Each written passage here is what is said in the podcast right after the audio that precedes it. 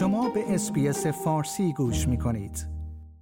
یک کودک 3 ساله در پی تصادف با یک خودرو در غرب ملبورن جان خود را از دست داده است. راننده این خودرو از صحنه تصادف فرار کرده است و پلیس در تلاش برای یافتن وی است.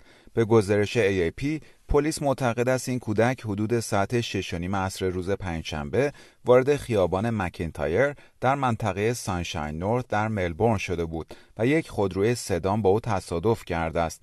این خودرو پس از تصادف برای کمک به این کودک توقف نکرده است.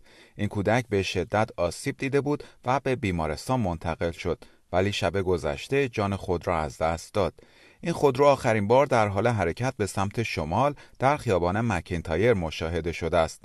کارگاهان پلیس از این راننده خواستند تا خود را به پلیس معرفی کند. آنها همچنین از هر فردی که اطلاعاتی در این خصوص دارد خواستند تا از طریق شماره تلفن 1800 333 30 با مرکز کرایم استاپرز تماس بگیرد یا به وبسایت آن مراجعه کند.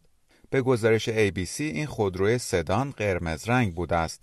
طبق این گزارش، این کودک چند لحظه قبل از این تصادف توسط مادرش از یک مرکز مراقبت از کودکان تحویل گرفته شده بوده است. لی میلر، کارآگاه پلیس، میگوید برخی افراد که در محل حادثه حضور داشتند، شاهد این تصادف بودند و در حال همکاری با پلیس هستند. لایک، شیر، کامنت. SBS فارسی را در فیسبوک دنبال کنید.